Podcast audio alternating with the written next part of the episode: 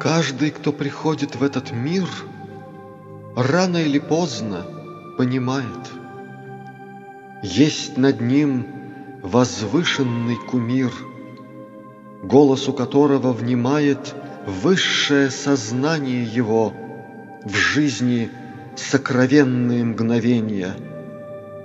И тогда не сходят на него высшего кумира откровения – ими руководствуясь в пути и во всяких жизни испытаниях, проще к свету горнему дойти и не потерять себя в метаниях.